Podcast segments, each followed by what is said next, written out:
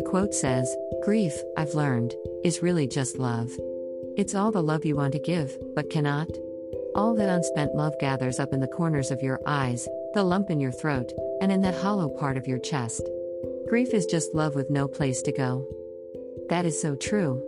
But, on the other hand, it confuses you. You don't want to think about that person, not for a single moment, because you don't want to make yourself suffer from that pain. The pain of acceptance that he is gone.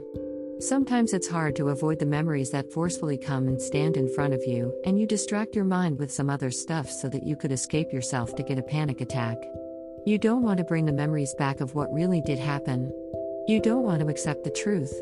Because if you would accept, you'll break so hard, and right now I can't afford to be broken.